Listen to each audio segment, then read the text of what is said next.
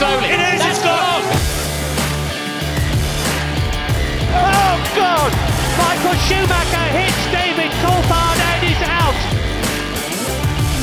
George Russell is the Formula 2 champion. Oh! oh! Hitchcock with a big one. Big one.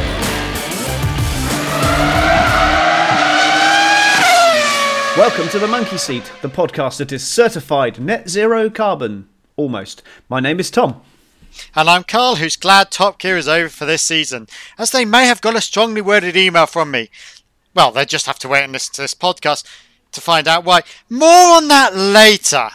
We are a fully independent podcast hosted by two opinionated friends who like to put the world to rights.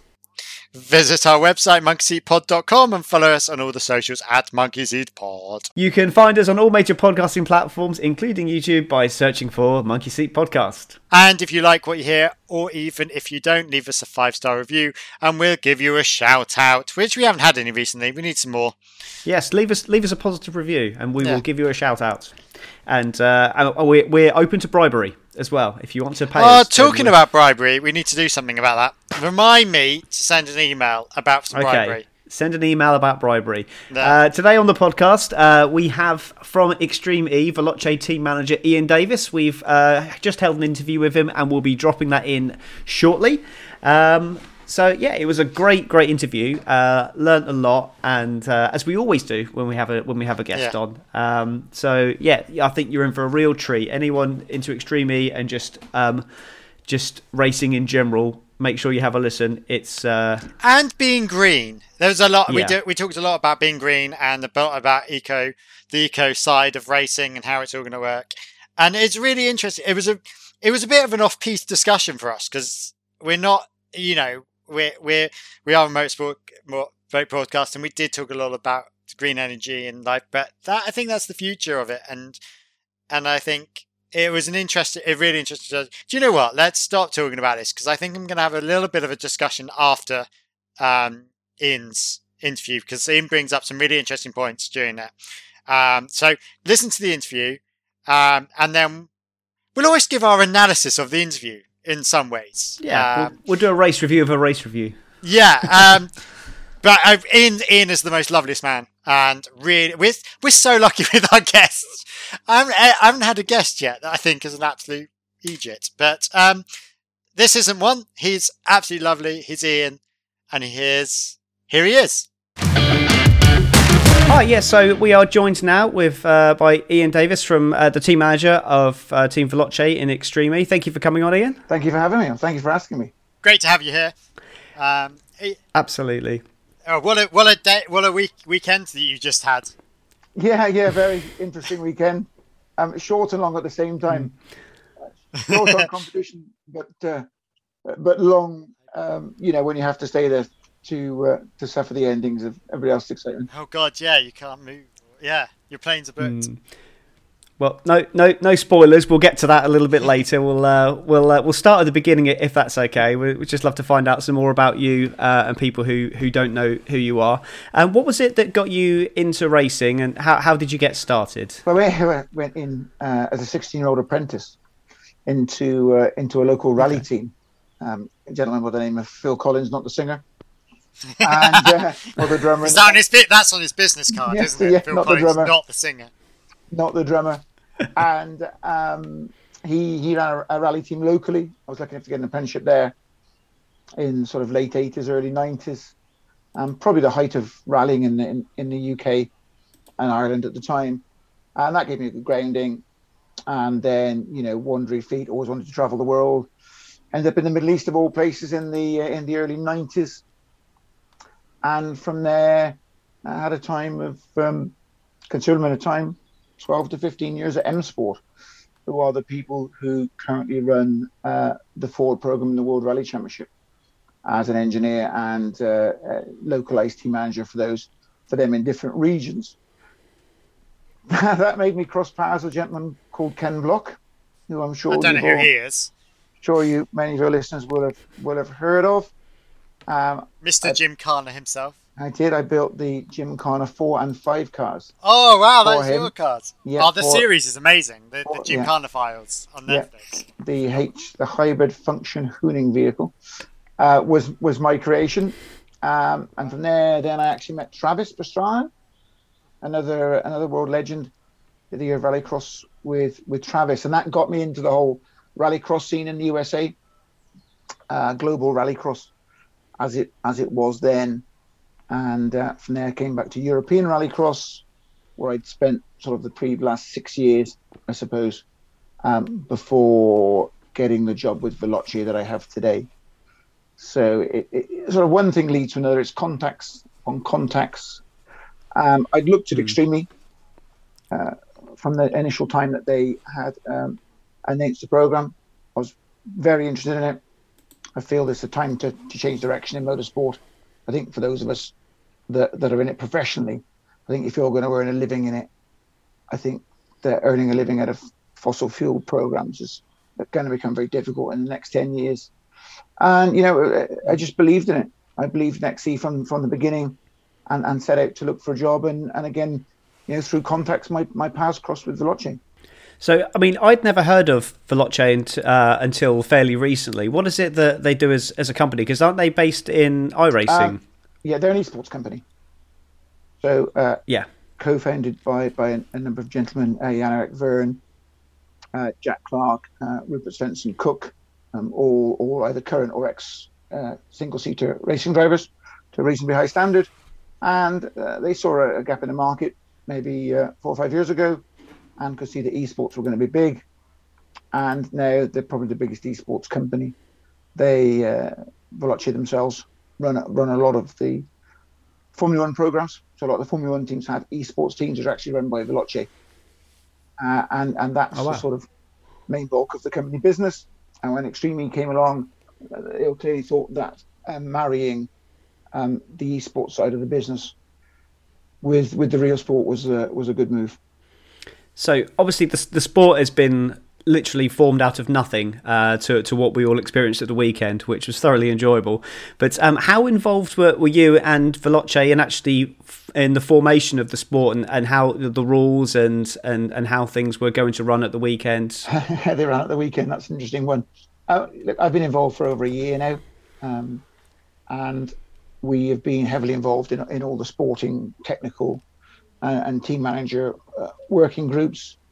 Um, a, a year or so ago, we started, I think, as a group of people uh, uh, with a blank sheet of paper.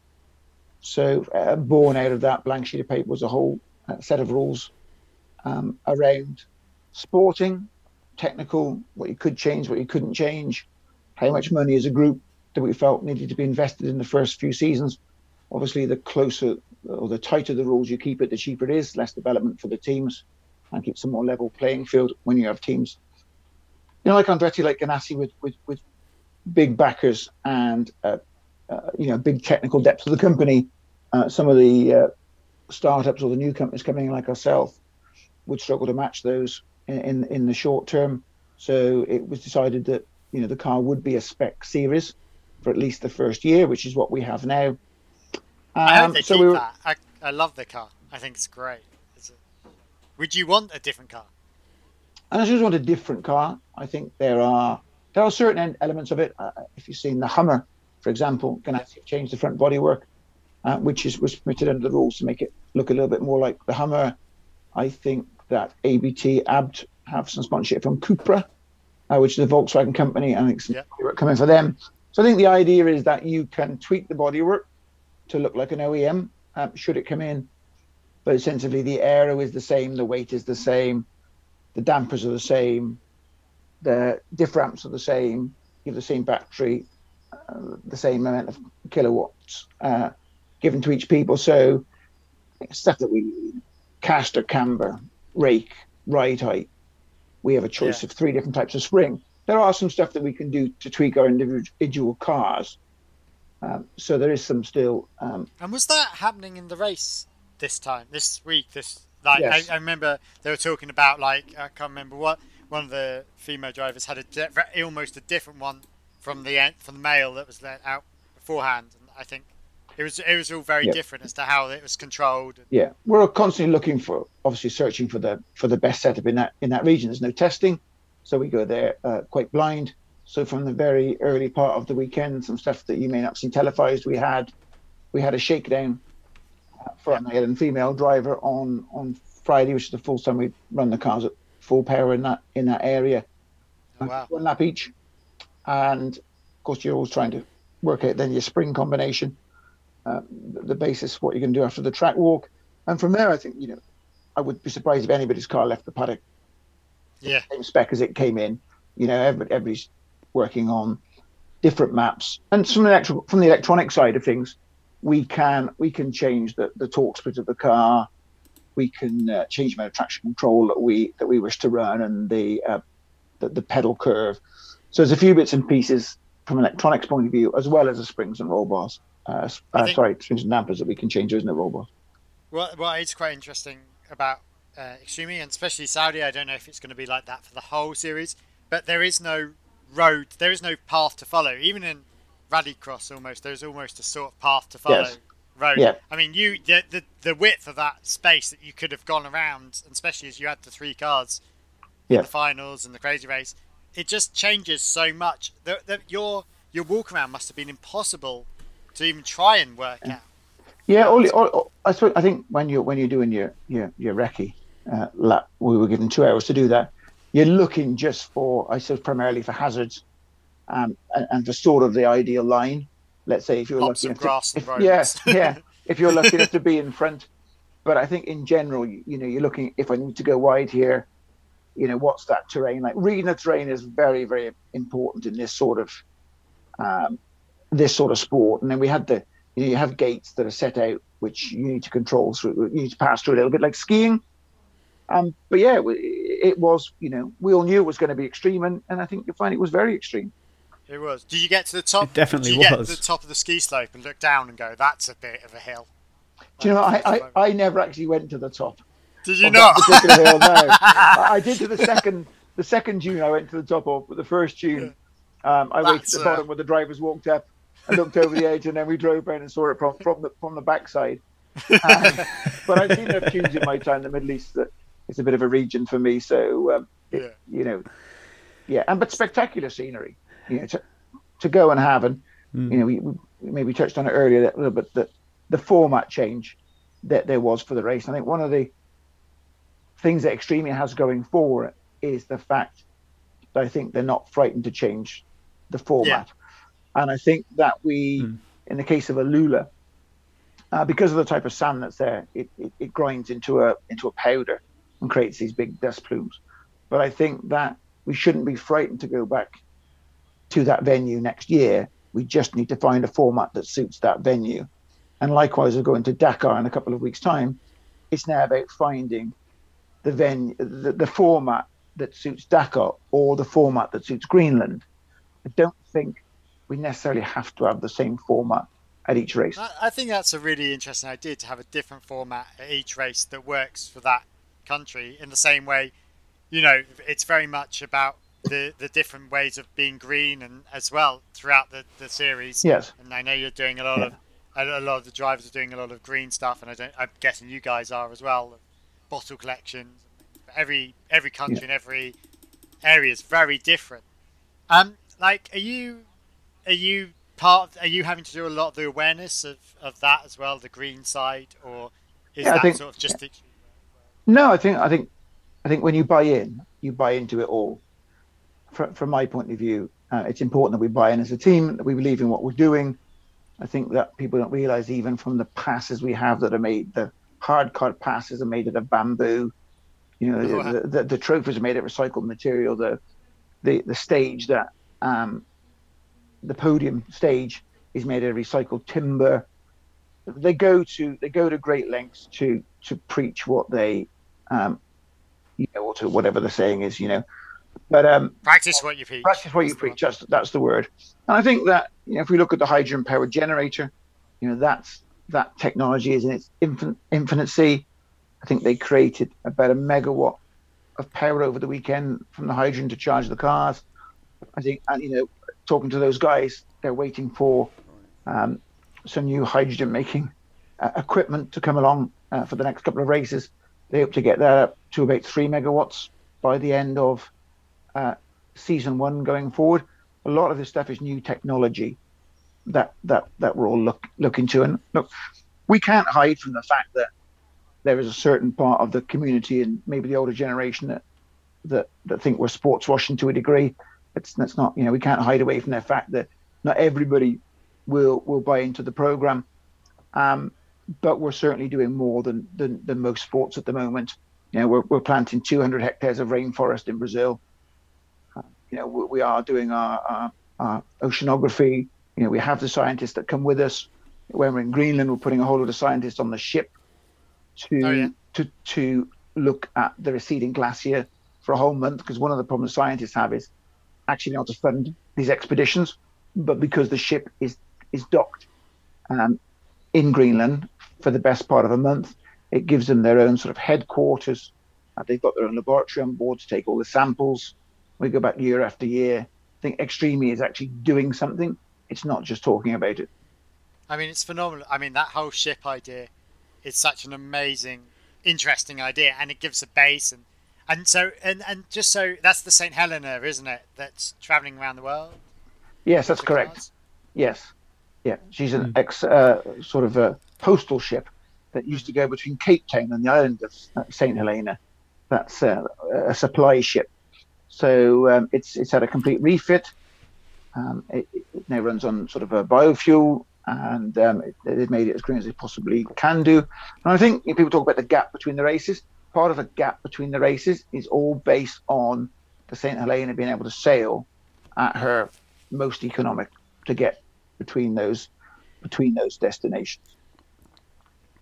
So, who is it who's actually um, stays on the ship? Is it people that stay on the ship constantly for the whole time, or do, do people kind of bounce in and out depending No, on the program? it's bouncing in and out. The, the Saint Helena is um, it is obviously got its own crew, um, uh, merchant crew, and they sail the ship from A to B. When it docks, um, a certain number of personnel live on the ship.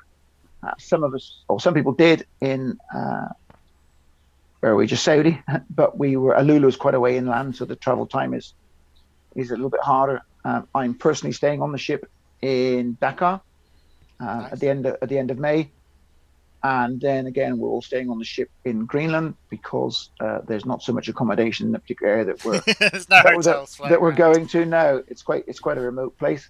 So again, I think you know it's 75 or 80 people that can live on the the Saint Helena at any one time. So the bulk of the team will stay. And on the Saint Helena, your your cars are on there, and is all the pit pits and everything, all the advertisement boards, everything we saw. Yeah, everything that you see there sails on the Saint Saint Helena. So all, all of the paddock tents, uh, you know, all of the equipment just just sails around the world. So if you didn't put it on at the beginning of the year, uh, you know, you won't get it until uh, get a chance to put it on until, until next year. How does that work when you have um, uh, things like repairs to do and uh, and spare parts and everything? Do you have a certain amount of spares for the year? Well, we, we, yes, we have a, a certain amount of equipment that we're able to carry for the year, and then Spark, with a single make supplier for the car, um, carry the spare parts for us. Uh, for sure, there's going to be a resupply, and um, and and one of those resupplies will be in Valencia in a few weeks' time, where um, you know our car will actually be offloaded now in Valencia, due to its indiscretion, which I suppose we should talk about. well, should- if we move on to the to the event itself, then obviously uh, we were uh, both looking out for you for obvious reasons, but uh, unfortunately we didn't get to see that much of you. It was um, the the first the first qualifying session. Uh, Stefan Sarrazin had a bit of a bit of an accident. Um, so what exactly happened? And uh, assuming Stefan was unhurt, and Yeah, well, it just um, you know we talked about the big dune, big sand dune, and we had quite a good first sector, and um, at the bottom of the sand dune there's a there's a road crossing, which took us into the next section of uh, of desert, and uh, just a little bit of uh, uh, car snapped on a little bit little bit of oversteer, and he caught uh, what we call a lump of camel grass, which is grass that grows up um, in the desert, which is like hitting a rock um, and he just caught that with the, the with the front uh, wheel of the car on a little bit of an angle and barrel rolled it. for It was a want mad barrel. a better yeah for a better word, barrel rolled the car, and believe it or not, the the two way aerial, uh, which gives us communication with the car, is positioned quite close to the main hoop of the of the roll cage, and our car just came down in such an angle that that um, aerial caught the main hoop of the cage and um, put a dent in the main roll cage of the car. So, unfortunately, Wow. as we all know in the business, uh, once the roll cage is damaged, your weekend is over. I mean, how as, as a team, how do you bounce back from that? I mean, I imagine Jamie was probably uh, quite yeah, upset. yeah. Didn't even I get mean, a we chance to were- run I in mean, the car. As a new team in a new sport, gutted, I don't think, um, really describes the, the emotion that we went through in the first few hours. Um, but, you know, it's professional sport, isn't it? Um, it's like footballers getting injured or anything like that. You know, the disappointment then turns into, you know, what can we do to fix this? How are we going to get the car ready for for Senegal in a few weeks' time? Uh, it needs a complete new uh, tube frame structure Yeah. inside it. It does. So, uh, uh, Mr. Agags very kindly uh, going to drop the car off for us in Valencia on the way past. Going to dock in Valencia for the Formula E weekend, and we will have five days to reshell the car and um, and get it back on the boat to sail Wow. to sail south. So, so um, yeah, we'll there'll be a few uh, bit of midnight burned. It's interesting your car's going to the Formula E. There, you know, I suppose it's going to be. A, I suppose it's all the part of the same s- system of people. Yeah, I think the ship is just happens to be coming back past at, at the same time. So I think it, it was then deemed to be an opportunity to promote you guys. well, promote uh, promote that. I don't think you know it's only our car that I believe is coming off the ship because it was put in a different hold um, because we need to get it repaired, um, and I think it was just deemed it would be easier for us to do it there than it would be to send the parts out to Senegal and have to do it in the tent in Senegal the week prior to the race.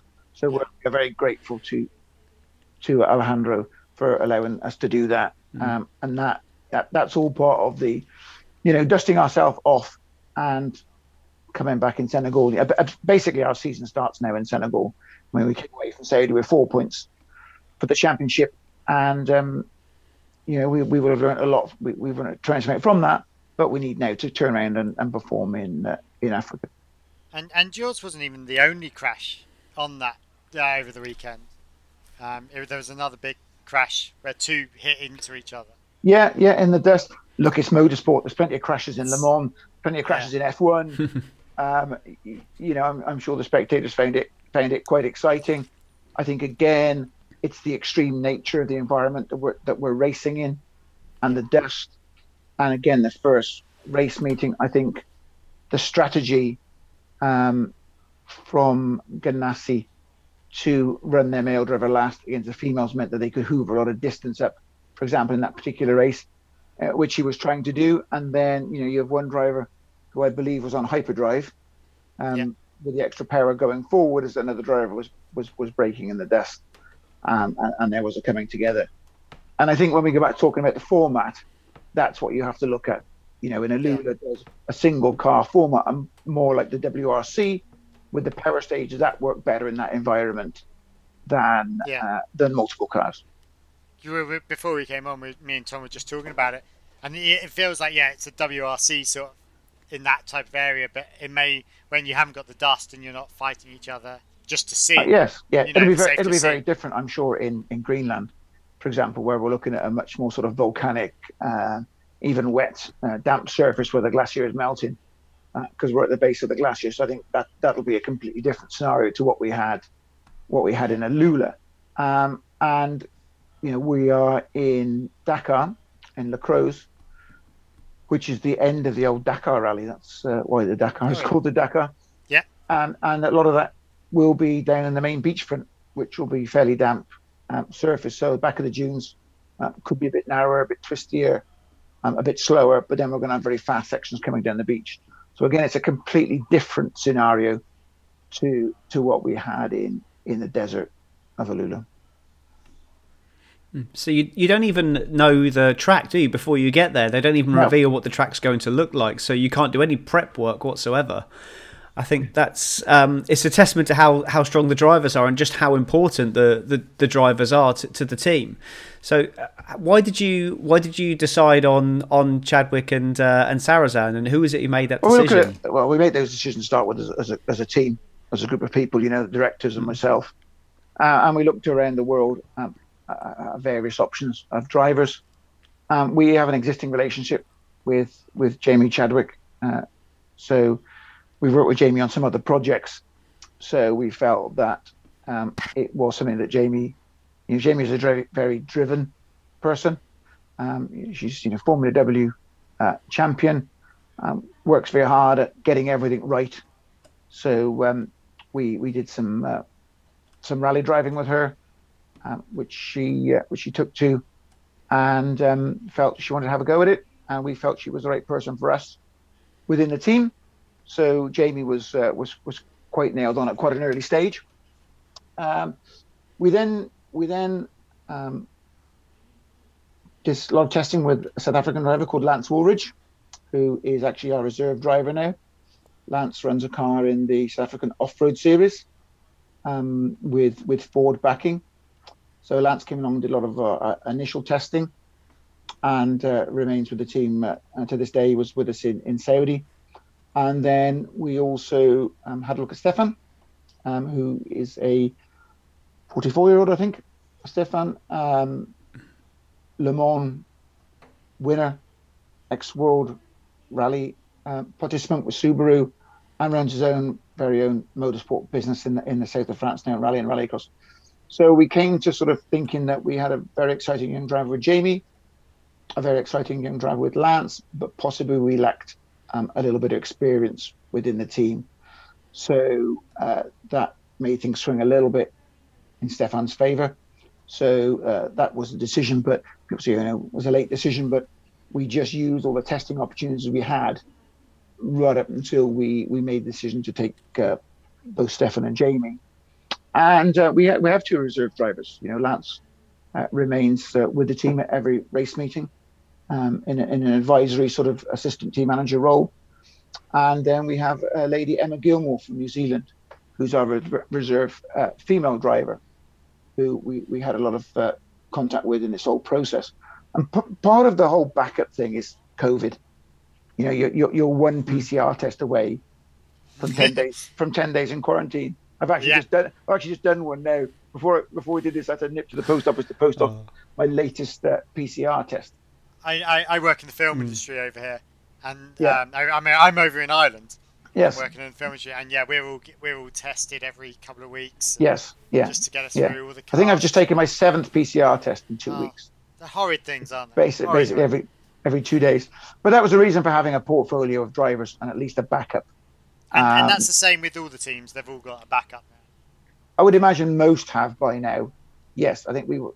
But they can't all use Nico Hulkenberg, no, no, you're right. So I think I think you know that's it, wasn't it? It's about it's about preparing. You know, we have we have we have two engineers. I mean, I'm a chassis engineer myself, so we have a backup engineering wise, we have a backup team management wise. We actually put more a lot more mechanics through the through electrical training course than we needed to. It is about preparing so that racing in COVID times is very different to to racing in normal times. And what's your team that's actually out in Saudi Arabia? And obviously, I know you can only have three people touching the car during switch over, but how big is your team? Uh, well, actually, we were we were originally going to be seven plus one, everything's a plus one, seven plus the team principal, and for Saudi they allowed us to be nine plus one, um, and that's that's the team. So wow, such a small team. Yes, yeah, we are three mechanics, two engineers, two drivers, and a, a team manager, and then Lance came as our reserve driver, and sort of spotter and timekeeper, and and that's the whole squad. Wow, very small. And um, so you, it's amazing how bigger names are in the series, but you yourselves have Adrian Newey and involved in your team, don't you? Yes, we do. Yes. Verne. Yeah. I mean, mm. there's some big, big names in in motorsport. Like, that, what what do you think is it, is the appeal? The, because a lot of them are a lot of the drivers are all track day. I mean, Jenson Button's a track day car, a track day driver, and a um, and a lot of them are track day drivers as well as um, even the team principals such as Hamilton. You know, yeah. that's just phenomenal. And Rosberg. Yeah, and Rosberg. You know, I think there's a d- desire. There's a desire for change, and I think that's what it is. I think those of us that are that are have been in the sport a long time now see that the world is changing. We've all probably got a lot of people have got children that are that are coming through school now that have a different view on on on society. You know, you, you, you know, even you look at programs like Blue Planet, for example, that have highlighted. I think then you know with with the COVID situation, I think the, the world in general is changing. People can see, um, perhaps they're more aware as as society has slowed down of the damage that we're doing to the planet and the need for positive change to do something, not just to to plant a few more trees in New Zealand. Um, and I think it's uh, whether you call it conscience or not conscience. I think that's for me one of the things that's attracting people to XE is the is the positive change. And will there be more teams? I mean, I'm surprised I'm not seeing Subaru and you know the the, the World Rally Championship, known cars Ford and Subaru Yeah. and Peugeot, whatever. That that they're not in it yet, but then that happened with ex- uh, Formula E as well. Yeah. They weren't in it, and now they've all slowly started coming in. But manufacturers, manufacturers are known for being very nervous. They will they will wait. They will wait for a year, dip their toe in the water, get a little bit of relationship with the team. They're always uh, reluctant to commit to anything that's new. And I think that the problem some manufacturers have at the moment is where do you go? You know, you've got Extreme coming. We've got the electric. Uh, we've got um, ETCR. We've got Rallycross going electric. We have the World Rally Championship that's turning into a hybrid solution. Dakar's going to turn hybrid. We still have the same old problem that there's probably only 10 genuine manufacturers in the world because, or less than 10, because they all own. If you look at the Volkswagen Audi group, for example, how many brands are, are are under one group? So I think people will sit back and, or manufacturers will sit back and decide where they where they want to put their dollar. And I think some manufacturers are more forward thinking. I think others perhaps are slower on the sustainability side. And I think we, we've certainly spoke to some and they have to decide as a brand if they're going to invest sustainability money in cleaning plastic from the ocean, planting more rainforests, or actually backing non-fossil fueled sport because they could achieve the same goal without actually doing any motorsport. So I Yeah. think, you know, that's that's the problem we have at the moment. I think, but I think what's amazing with Extreme is you do have those big names in already, and that's really going to push your drive forward for Extreme. It's on terrestrial TV. It's all over YouTube. You know, it's amazing how accessible this sport has suddenly become from nothing.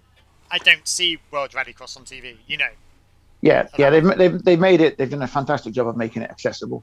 And I think just from our own, my own personal Facebook, you know, my neighbours, for example, who've never really followed uh, what I do for a living, I've now saying, "God, I never saw the telly on Sunday," you know, and, and, and, and just my mum and my sister and my children have never watched me any other sport. I don't think I can remember before, and, and they're all sitting down to watch Extreme E now because it, it's connecting. It's connecting people to not only the sport but the problem, the issues that we have in the planet.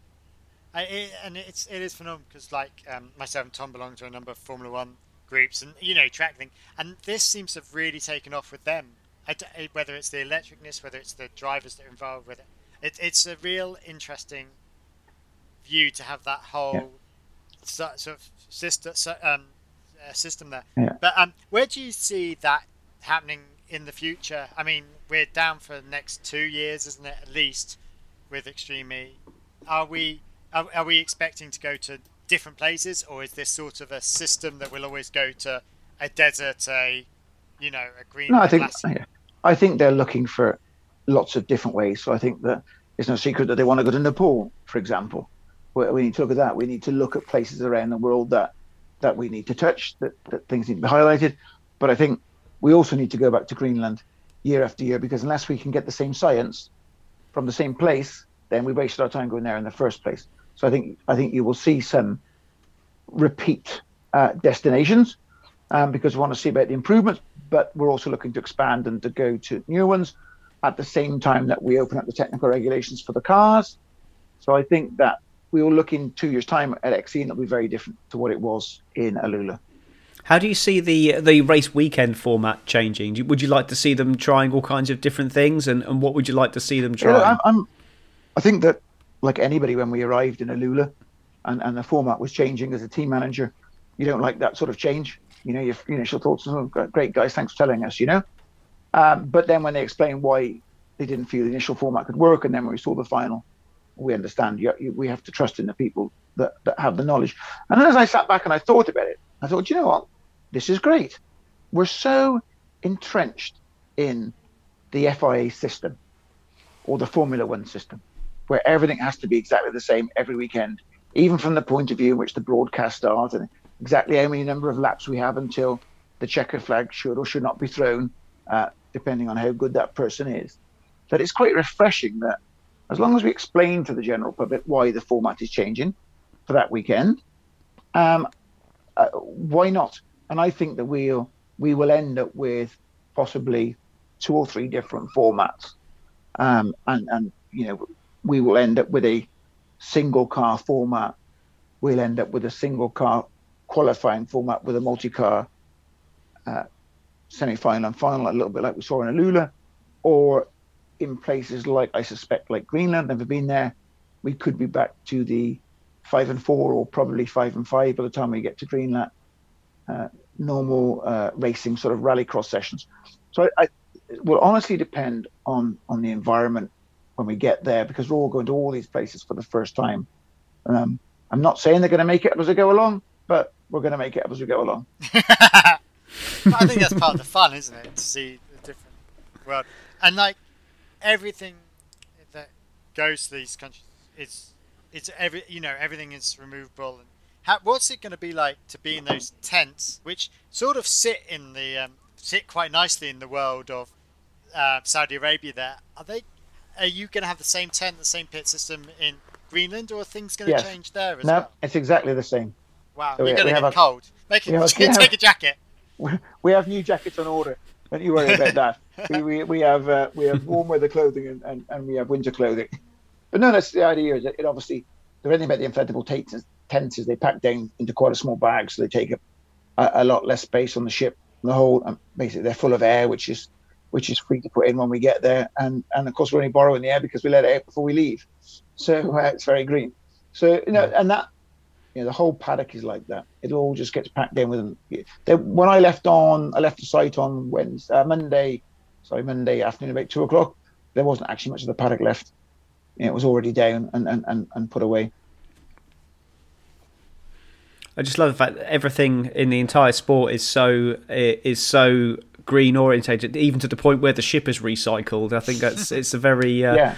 it's a very uh, it's a very noble way to go racing, and and hopefully I think other other formulas can learn a lot from it. I know I don't know if this is related to Extreme E or just part of what the FIA's uh, mandate has been, but I know like the like flax fibers and bamboo and stuff are now authorized for use within Formula yeah. One. Our, so our I don't know if you're going to see so the actual body work. Yeah. Um, of of the Extreme E of the Odyssey 21 is is flax fiber. It is. Mm. So if we can see stuff like that, um, if we can see Extreme E experimenting with new materials, which can then go into these other formulas, I think it's got a it's got a real strong part to play in the uh, in the sustainability of motorsport. Not even not only just for Extreme E, but for the for the rest well, of the world as know, well. We talk about the hydrogen powered generators. You know that is something that's mm. that's, that's under development at the moment, um, and, and out of that, you know, we, we will have a much better hydrogen powered generator system creating much more power remotely than we've ever had before. And, and you know that sort of system can can um, can power villages in, in, in Africa in years to come. You know, it's it's they can they can this is the power forefront. my village in in in Ireland. Do you know what I mean? I think yes. it'd be. I mean, we, we, we always get power cuts here. But I think it'd be. Yeah. They get they're getting a telephone fitted in Ireland yeah. soon, aren't they? Well, uh, yeah, we're on such low bandwidth here. We always joke about it, but like, it's it is interesting that that technology will be related to the and and even the tires. Will, uh, there's something strange about the tires, isn't there? And the eco-friendly eco-friendliness of the tires, but that I think what's great about Extreme is bringing that into the reality of everyday life, not just motorsport, not just cars, but also everyday. The hydrogen system will power film sets in the future. I can see it happening now, um, and remote power. It, that's a really interesting green technology that will change the world, and it started with Extreme E in some ways. Yeah, it, it, it has done, and, and again, because we're going taking that technology around the world, you know, certainly when we get to places like Dakar, when we get to Brazil, and, and to Argentina, you know, we'll be showcasing that technology to parts of the world who won't have ever seen that technology before. and uh, we'll, we'll, be opening up, uh, you know, th- those those markets for for this sort of technology and, and explain to the world that you know you can be green and we don't have to grow so much palm oil and it's just about education. You know, we we'll, we'll get you'll get the haters. You know, there's, there's a there's an article on on one of the well-known um, BBC car program magazines, if you know where I'm going. Yes. Which yes. is a bit which is a bit scathing today um, when we read it and think that they've just got it wrong. They've just got it wrong, but we're not going to please everybody. I think I think Extreme E will be very decisive.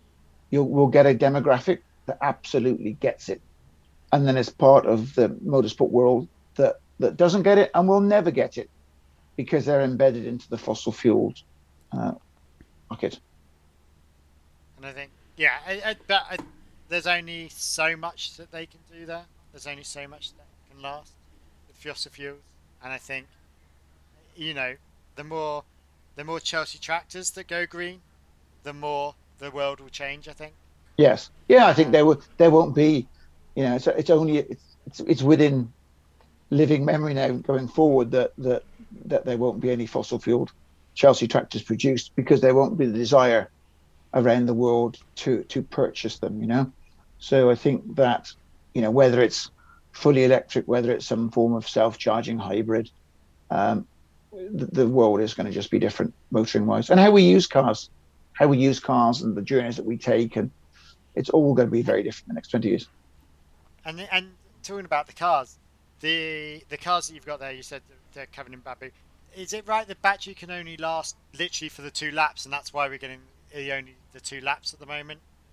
That, yeah, I read I that mean, somewhere, and it might be yeah, no, wrong. and no, you, you, you're not wrong from the point of view that the battery was designed um, originally, to be fair to Williams, for one driver. And the program was for one driver to do uh, a number of laps or a certain distance, and then the format has changed into the male and female format that we have today. Um, and again, there's massive improvements been made on the battery. So one of the problems with the battery is the temperature that the battery creates, the heat within inside of the battery. So it's not always about the amount of charge you have left in the battery; it's about the amount of temperature that's safe within within the cell. So cooling is as, is as important as charging. So we, we have a cooling and charging cycle, uh, which takes about which takes about two hours. So because the temperature was so, we were 39 degrees in Alula last week during the race. They reduced the horsepower for a couple of reasons. One was to uh, make it a little bit safer after a couple of massive accidents, and two was to keep the battery temperature down. So again, we will see a tuning of the cars to again suit the length of track or the environment that that we're in. So it, it's just the whole process of uh, again just being, you know, we get there, we drive the cars around, they keep an eye on it, and they adjust the kilowatts of power to to get the you know And- maximum. Are the the cars two seaters, aren't They are two seaters, but we only obviously at the moment use one. It's is there a re- It seems strange to have a two-seater car for when you only really need one, just for extra weight. Yeah. No, I think I think they a- looked at. Well, I think they looked at all formats when they started. So they looked at driver co-driver. They looked at two drivers being together. Racing drivers being racing drivers aren't keen to be passengers, while another race driver is um, is in charge of the vehicle. That was one of the deciding factors. Uh, another factor was from the point of view of recovery of the drivers in the event of an accident.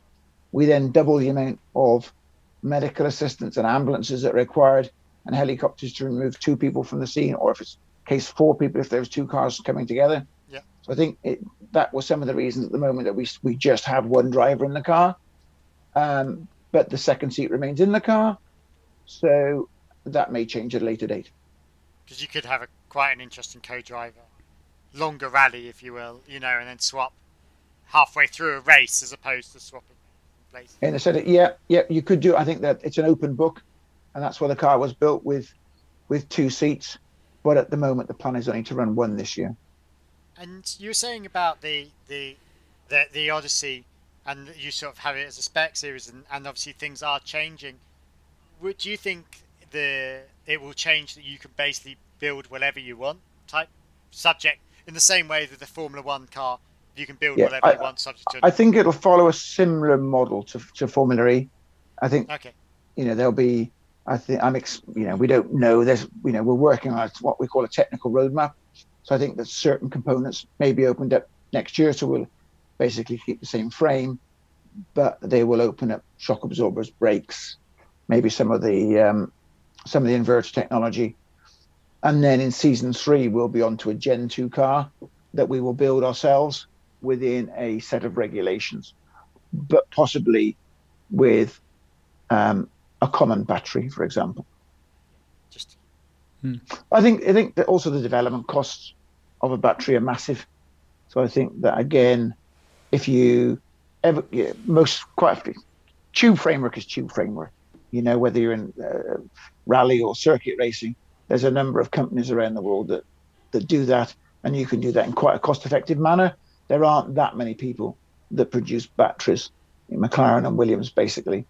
Um, and as though there's some new startup companies coming in they're fairly keen to get into it, I think the feeling would be that you could you could spend a lot of money on battery technology, and you know I think the popularity of Formula E um, is the fact that they've managed to keep quite a good handle on on the costs. And um, just talking about that, it was interesting to see the cars were all green and the, the world is all green. What I did notice, and sorry to throw a bit of shade on, on is that a lot of the support cars that were around were definitely typical 4x4 petrol diesel vehicle. Yeah, It's sort yeah. of the plan to go to try and get everything as green Yep. as.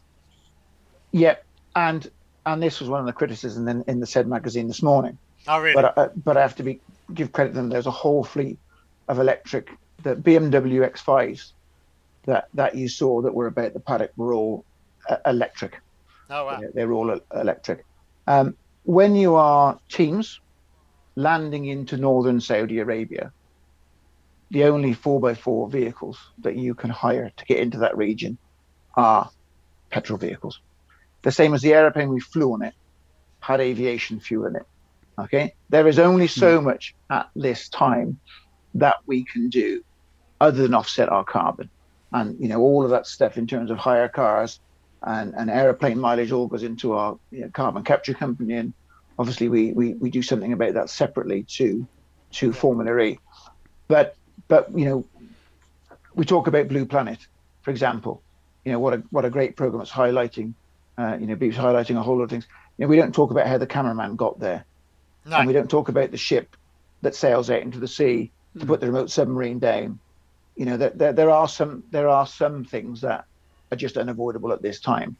But as long And- as we're I think the world is changing because I know one, one of my friends is is a CEO of a company called Clean Planet Energy, and they're doing they're now trying to do plane fuel out of, of recycled plastic, you know, plastic and Yes. making fuels and things. And I think that's a different way of the of energy, um, and doing like we've gone very much down the green battery world, and I think that's really interesting. But I think there are fuels that can be used that have a are recycled and changed Yep. to be used, and I think it'll be. I think that will happen. You know, biofuels as well are all happening as well, and and you're doing the carbon offset. There's a whole world of different energy saving and energy um, sort of reuse, and I think that's really interesting that we can do that and show different variations uh, of that side. And it's interesting as to, you know, especially with hydrogen fuel coming on as well, as to how that progresses. Is hydrogen the future? Do you think? I think the hydrogen hydrogen's the future in certain markets, and I think that agricultural machinery, heavy plant, maybe trucks, you know, making hydrogen and storing it is probably one of the big problems we have, and we probably can't do that at Tesco's. Um, you know, so I think that we're going to end up with a number of vehicles. So we'll have pure electric vehicles that will do the running around town. We will have self- self-charging hybrids. Uh, this will be the standard sort of motorway car for, for reps and for, and for business and then we will have sort of heavy plants uh, that will work on that will work on hydrogen and, and agricultural machinery. I think there's not one solution that fits all now. Yeah. Um, so I think we'll see a, a raft of, of, of different things. But the important thing is that we've started. That we started. We're going somewhere. We're going to improve the technology. We're going to build more data. At the same time, we're going to highlight the needs and education. You know, we're, we're educating people in Dakar. You know, we've we've got to educate people about the damage that they're also doing to the planet. the rubbish that they're tipping into the oceans. Um, and, and this is a vehicle of, of scientists and, and, and schools and getting in touch with the with, with the younger generation in those particular markets um, and, and, and greening up to a degree other countries around the planet. The likes of Britain and France and Germany and Denmark, they can't do it on their own. No. About also having amazing races all over the world, and I think, you know, and having a lot of fun. It seems Yeah, like, like- a lot of fun. It's definitely one of those things I'd love to be. Like, I- I'd love to. I can't wait to COVID be over because I think viewing it would be amazing if you ever get, if anyone ever got the chance to do it. Yeah, one of the one of the one of the crazy bits about uh, Alula was the fact that from the paddock we could only actually see the finish line and and, and gate one of the of the course. Um, it, it was kept as that much of a secret from the teams. You know, we weren't allowed on the course until until the recce. So the rest of it I did see on TV, and and um, one of the things that surprised me, and I was surprised it surprised me, was how different Google Earth was to the reality of of being there in those canyons because we've all sort of you know once you find out where the region is you all attack google earth and to a degree you can sort of work out where the track's going to go where the kilometers you know the car's going to going to do. But it's all very sort of two-dimensional. And then you get there in these great big dunes and these great big canyons and and wow it was it was so different.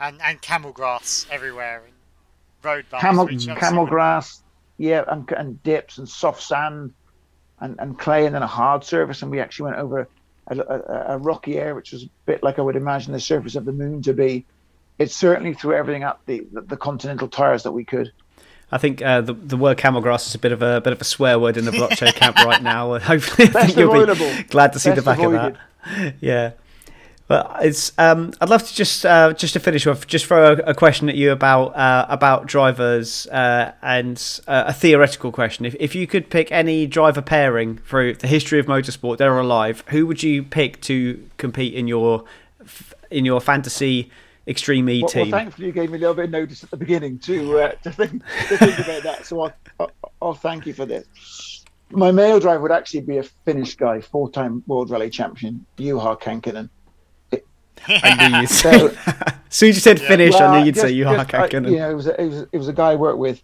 um, i- i- in my young in my younger day. Just a very very cool, calm, typical Finn that would have taken um, everything in his stride. And I think it, this is quite poignant for my uh, at this particular moment in time. For my female driver, I probably would have taken Sabine Schmitz, just That's because really funny. just because we'd have had a really really really good laugh. You know, yeah. That's yeah. my choice. yeah, Colin McRae yeah. and Sabine Uh, Schmitz. Yeah, that would have not been so- my choice. not so far there with you, are, but um, far off. But I just think you've got Hmm. to, sometimes you've got to have opposites. So you've got to have the very serious um, uh, driver, and and then you need to have the person that's just going to relax and, and treat it like a whole load of fun. So that would be my that would be my pairing. I think I'd have been tempted to put Kimi Raikkonen in there See, I would have had. just because he's done I had that to have stuff. a. Go on. Sorry, I was going to say he'd have Go just on. been hard work, wouldn't he? Yeah, he'd, Kim Well, would only ever do possibly, what he wanted to do and not what you wanted to do. So Yeah. I think I, I, I yeah, I, Yeah. I like it in your fantasy world, but I'm sure he would have been hard work. If I had, if I had to do living, Yeah. it would have been Bottas. Yeah, Obviously, uh, from He- his, he uh, drove the car. team. Did he? he drove the car. He drove the Oh, car in really? Chateau Lastours um, back in October. Everybody got to send sort of a driver forward, and Lewis sent him. Basically, said, "Go on, you you go, you go." And drive Did it? it." Didn't Carlos send Carlos? Carlos Sainz sent Carlos Sainz. Yeah, yeah, son. sent the send. Yeah, and, and Bottas was at the time one of the quickest people that had driven, one of the pi- quickest people that had driven the car. They were very impressed with Bottas. Yeah. I mean, Bottas is known for his I'm rallying, isn't he, as well?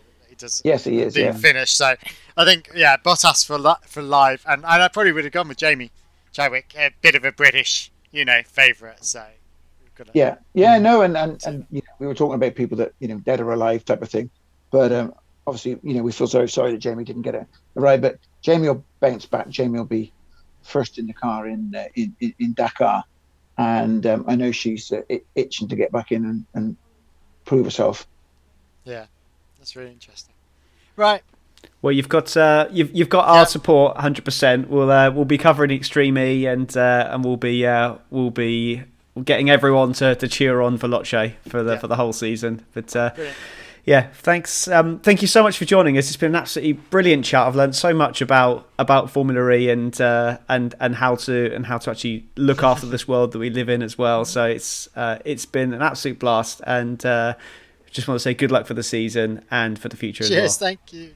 Thank you very much for having me on. And if we can get you to talk a bit extremely next time and not Formula E so much, we'll we'll have one time, won't we? We'll just need to convert you there.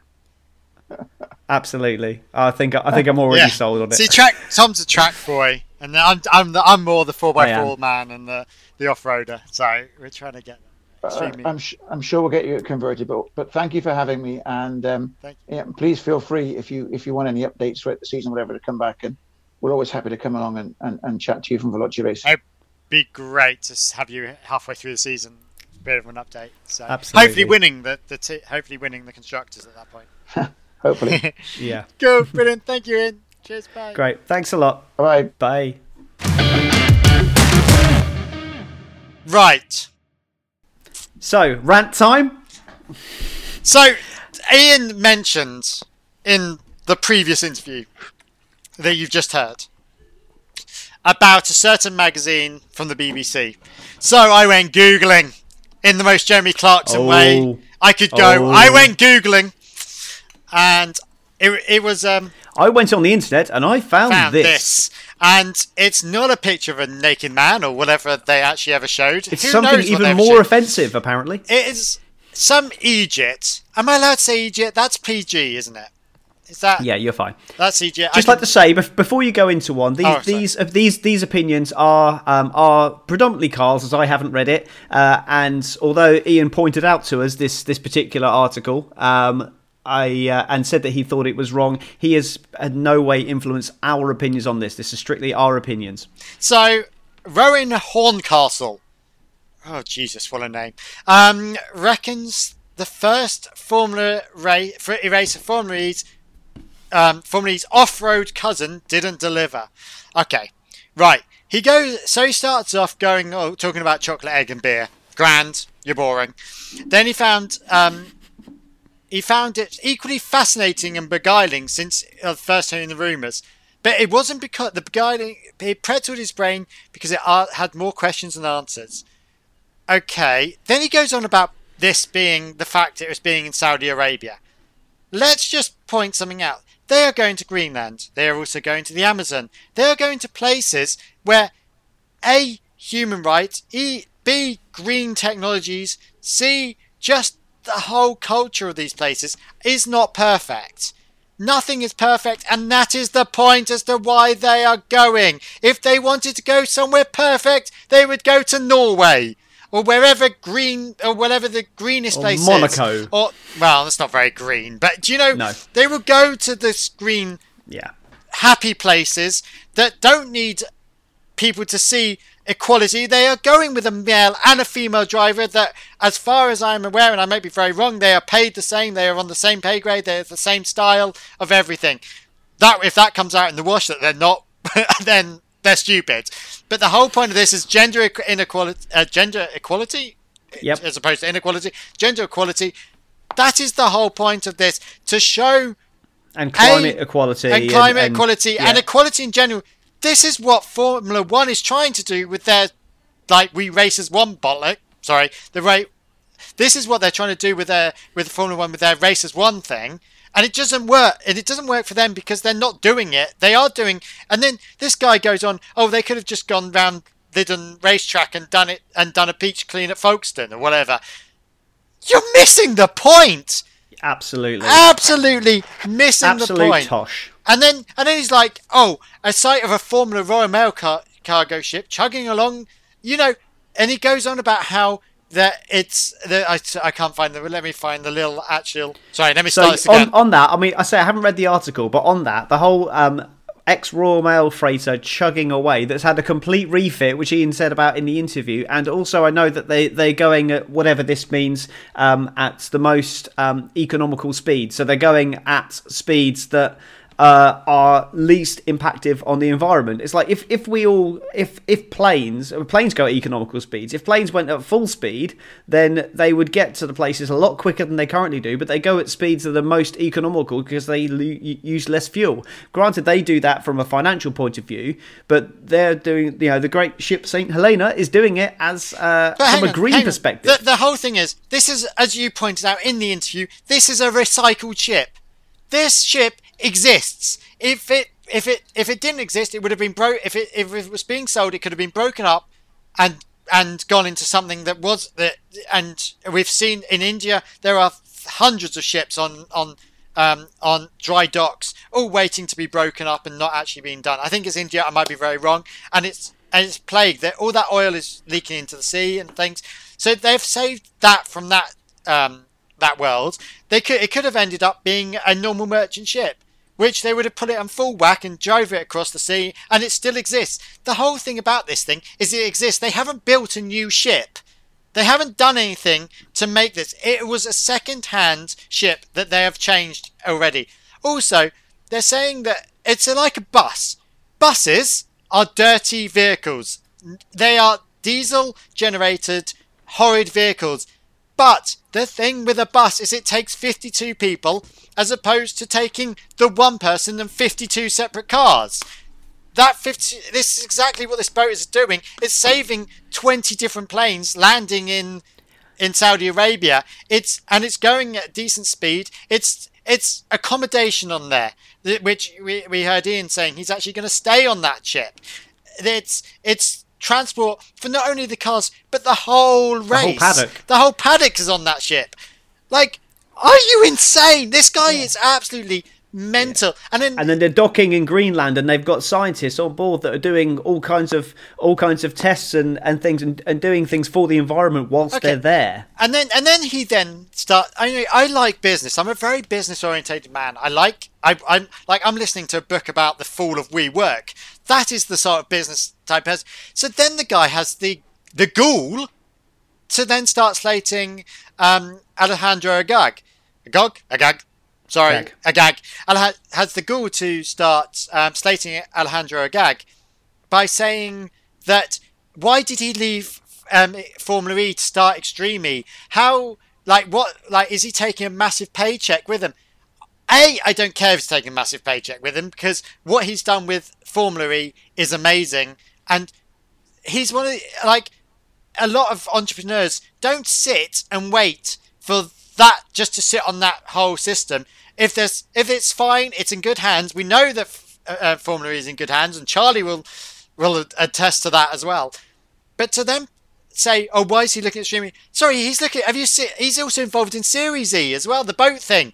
Like he's mm-hmm. obviously a businessman with amazing. Always looking for the next thing. Yeah, for this thing. like Elon Musk. Yeah, but like, yeah, who's learning at Elon Musk that he's blowing, you know, going up in, um, uh, doing cars and going up in and PayPal or whatever he, he originally did, uh, or going up in rockets. Like it's always about fight. Like I don't care if Elon Musk does isn't day to day running of Tesla. He set up Tesla, grand, and he's now doing SpaceX. Whatever, doesn't bother me. Then in the same way, like this shouldn't bother. In the same way that Bernie Ecclestone ruined Formula One, he should have left years ago. He didn't ruin Formula One. He did a lot for Formula One. Yeah, we'll argue about. But from. you know what I mean? Like he should have. Like, be, sometimes you need to have a new perspective on it to make everything work, and yeah. and and work on new race systems and new ideas and new companies. You know, and and we've had it on here. We've had um, what's his name? The um, Mark Preston. Yes. So we had that on here. We had Mark Preston. He's involved in in Extreme E and that in the DS Techeetah team, but he's also running Street Drone. Do you know? It's mm. not there's things that, as a businessman and entrepreneur, you don't just stick on this. So stop worrying about that. Then they're going on about all these V8s, and I pulled up in on that, which was interesting that I did say in. I saw a couple of V8s, you know, lugging hospitality people around and things, and it was actually well, no, there was a whole fleet of BMWs. Yes, but then explained, well, that's all you can get. If you can only get that, what else are other options is there? And you need to and like you say they already exist it's, if you're if you're oh, going oh, yeah. out and buying a brand new electric vehicle then that's actually going to create a huge amount of carbon emissions whereas having a 15 20 year old car yeah. that already exists, run that into the ground, and then buy an electric car. That's the that's. But the they're to do it. hiring the car. They're not even buying Yeah. the cars. It's not like that that fleet is now just sat there. They're hiring a car that already exists that has done its time.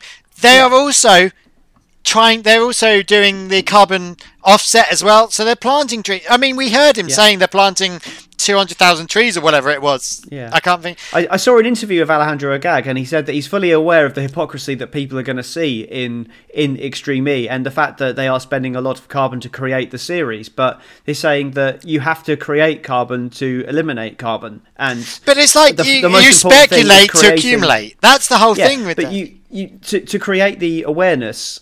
You, you need to you know you you know to make an omelet you've got to break some eggs so Yeah. if he if he wants to create awareness he's going to have he can't create a, a completely electric formula that without electric. burning a bit of carbon yeah. to you But know, as to, long as to, it- to get it off the ground. But once it's off the ground and once people are, are aware of it and the technology and the investment goes into it, then you're going to start seeing that carbon come down and it's going to go carbon negative. Okay, and let, let's be honest. If you if you buy a Tesla, it comes on the back of a petrol generated, uh, diesel generated lorry. Do you know what I mean? It's just like, Yep. come on. Think about exists. which already exists, but precisely because that is the obvious thing. You know, it and and Elon is getting his his semi, uh, his Tesla semi. You know, grand. I get that, but I just think this guy and so many people don't under don't think about a green technology don't understand how you speculate to accumulate or understand and and these i can't bigoted for want of a better word individuals that are so i don't get where they they get off. I love the sound of a, of the v10s you know and we listen to the v10 bring back the v10 podcast. Is that the right one Yeah, Yeah. it's worth checking out. Actually, the race bring back V10s. You uh, know- tells classic tells, tells classic F1 stories. Yeah. Uh, I just listened to uh, the series finale of season three today. Actually, uh, and, excellent. And we Really, we really worth checking but, out. but we enjoy the sound of a V10. Do not get me wrong, but that does not mean that that is the future. Nor does it mean that it is wrong to have a V10. It's more of it's more of being that that industry and that you know we're doing it in the in the film industry. We are the most the worst industry in the film world um, for being green, but we're trying and we're doing little things here and there. You know, our recycling's gone. We, we're getting batch power generators, but things take time to change.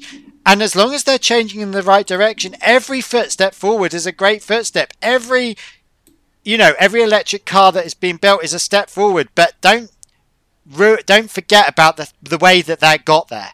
And this is what Extreme E and Formula E is a hybrid series, and uh, sorry, Formula E is an electric series, and F1 as a hybrid series. They're all steps in the right direction.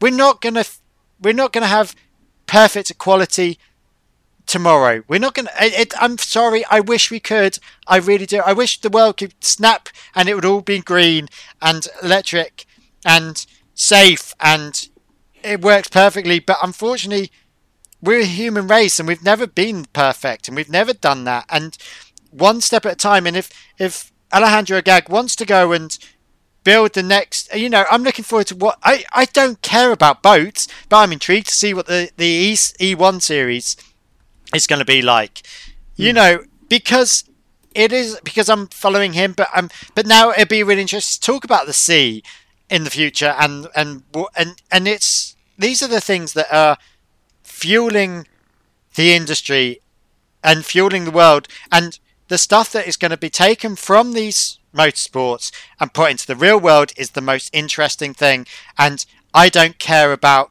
you know speculate accumulate break a few eggs to make an omelette whatever you want to call it. This is that you have to do that and these things already exist they are trying to be as green as possible. That is better than anyone that's not trying to be green and thinking that you know even if you think that climate change is a complete con just go and stick your head by an exhaust and breathe it in. It's not nice. Do you know what i mean? Please don't. I'd just like to clarify. Please don't stick your head by an exhaust pipe.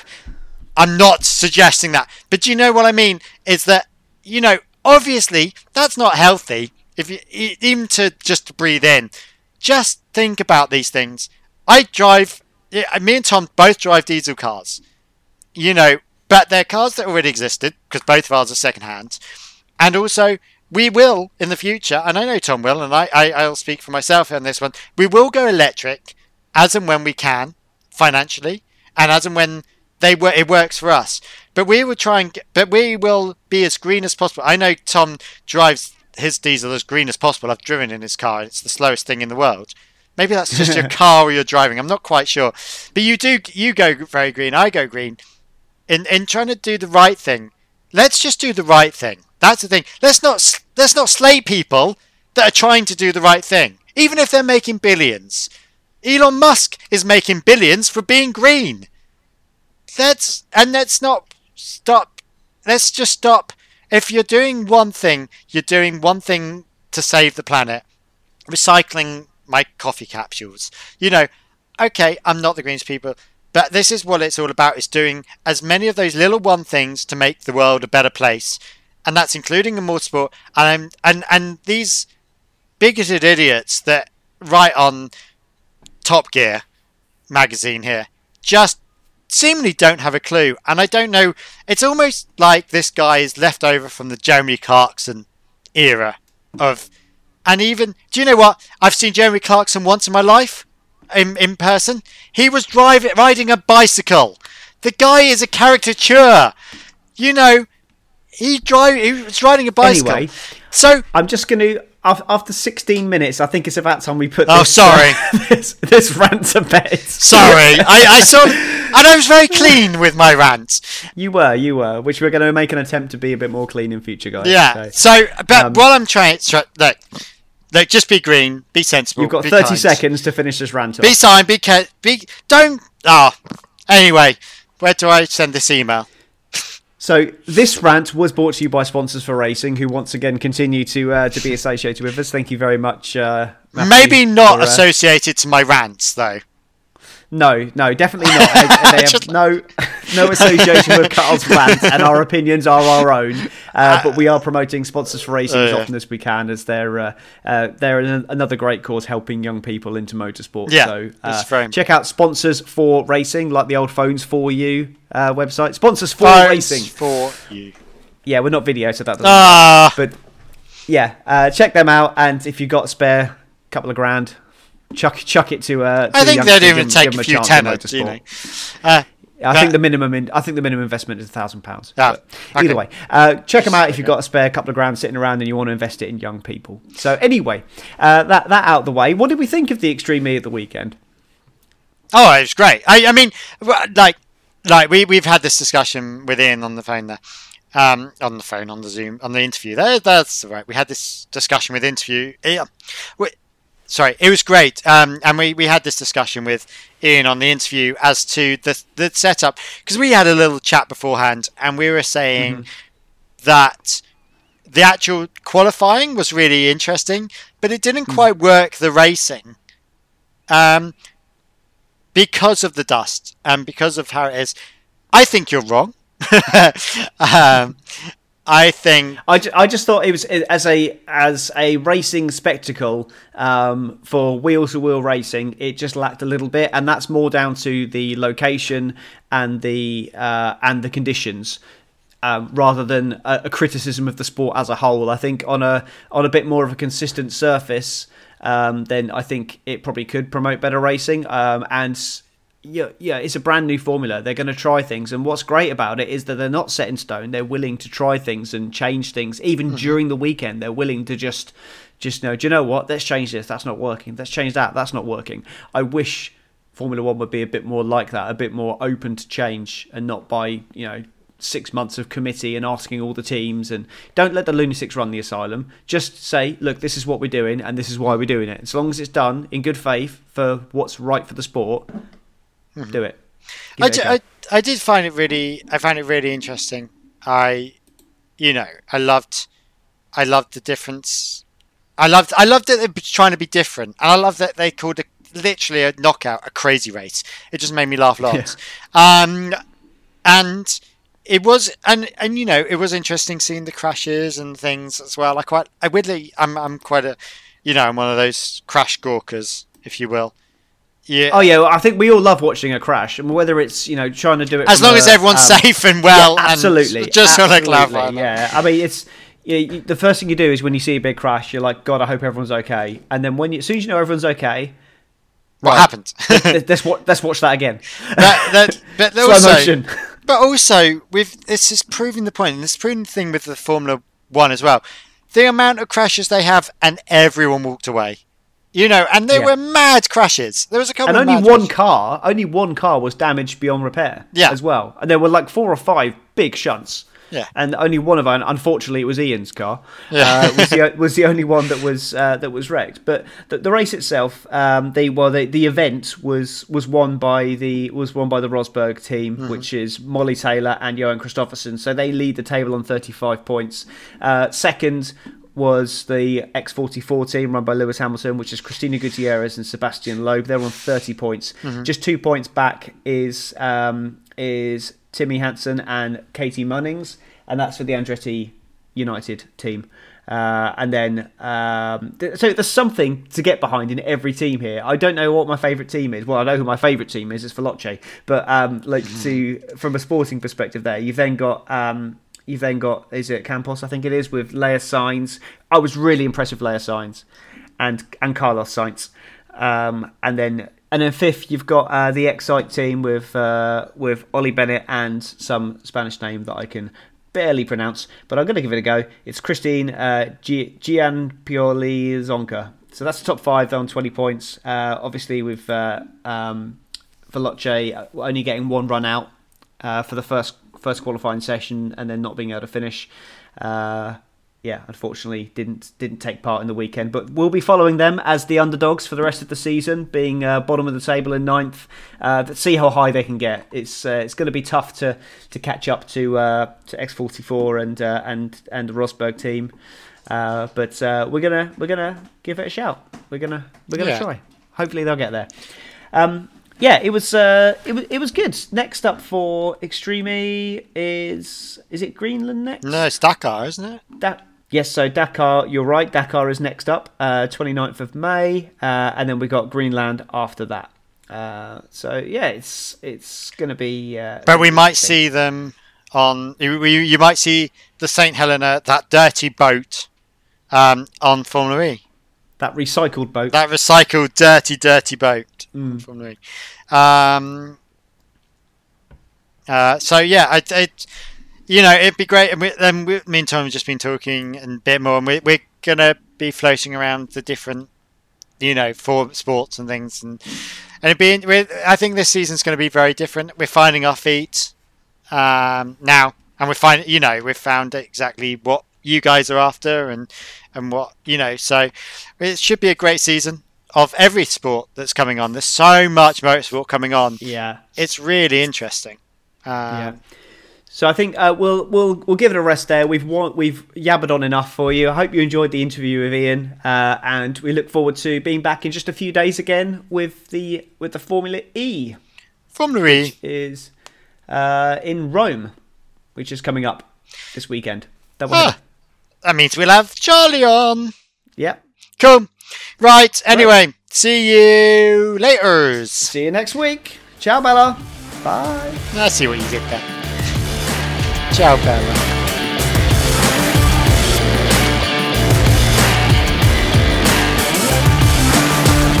Two opinionated friends who like to put the world. We're a fully opinionated podcast, are we? I swear I heard that. Anyway, visit our website, monkeyseatpod.com, and follow us on all the socials at monkeyseatpod. I'm going to do that bit again. We are a fully independent podcast.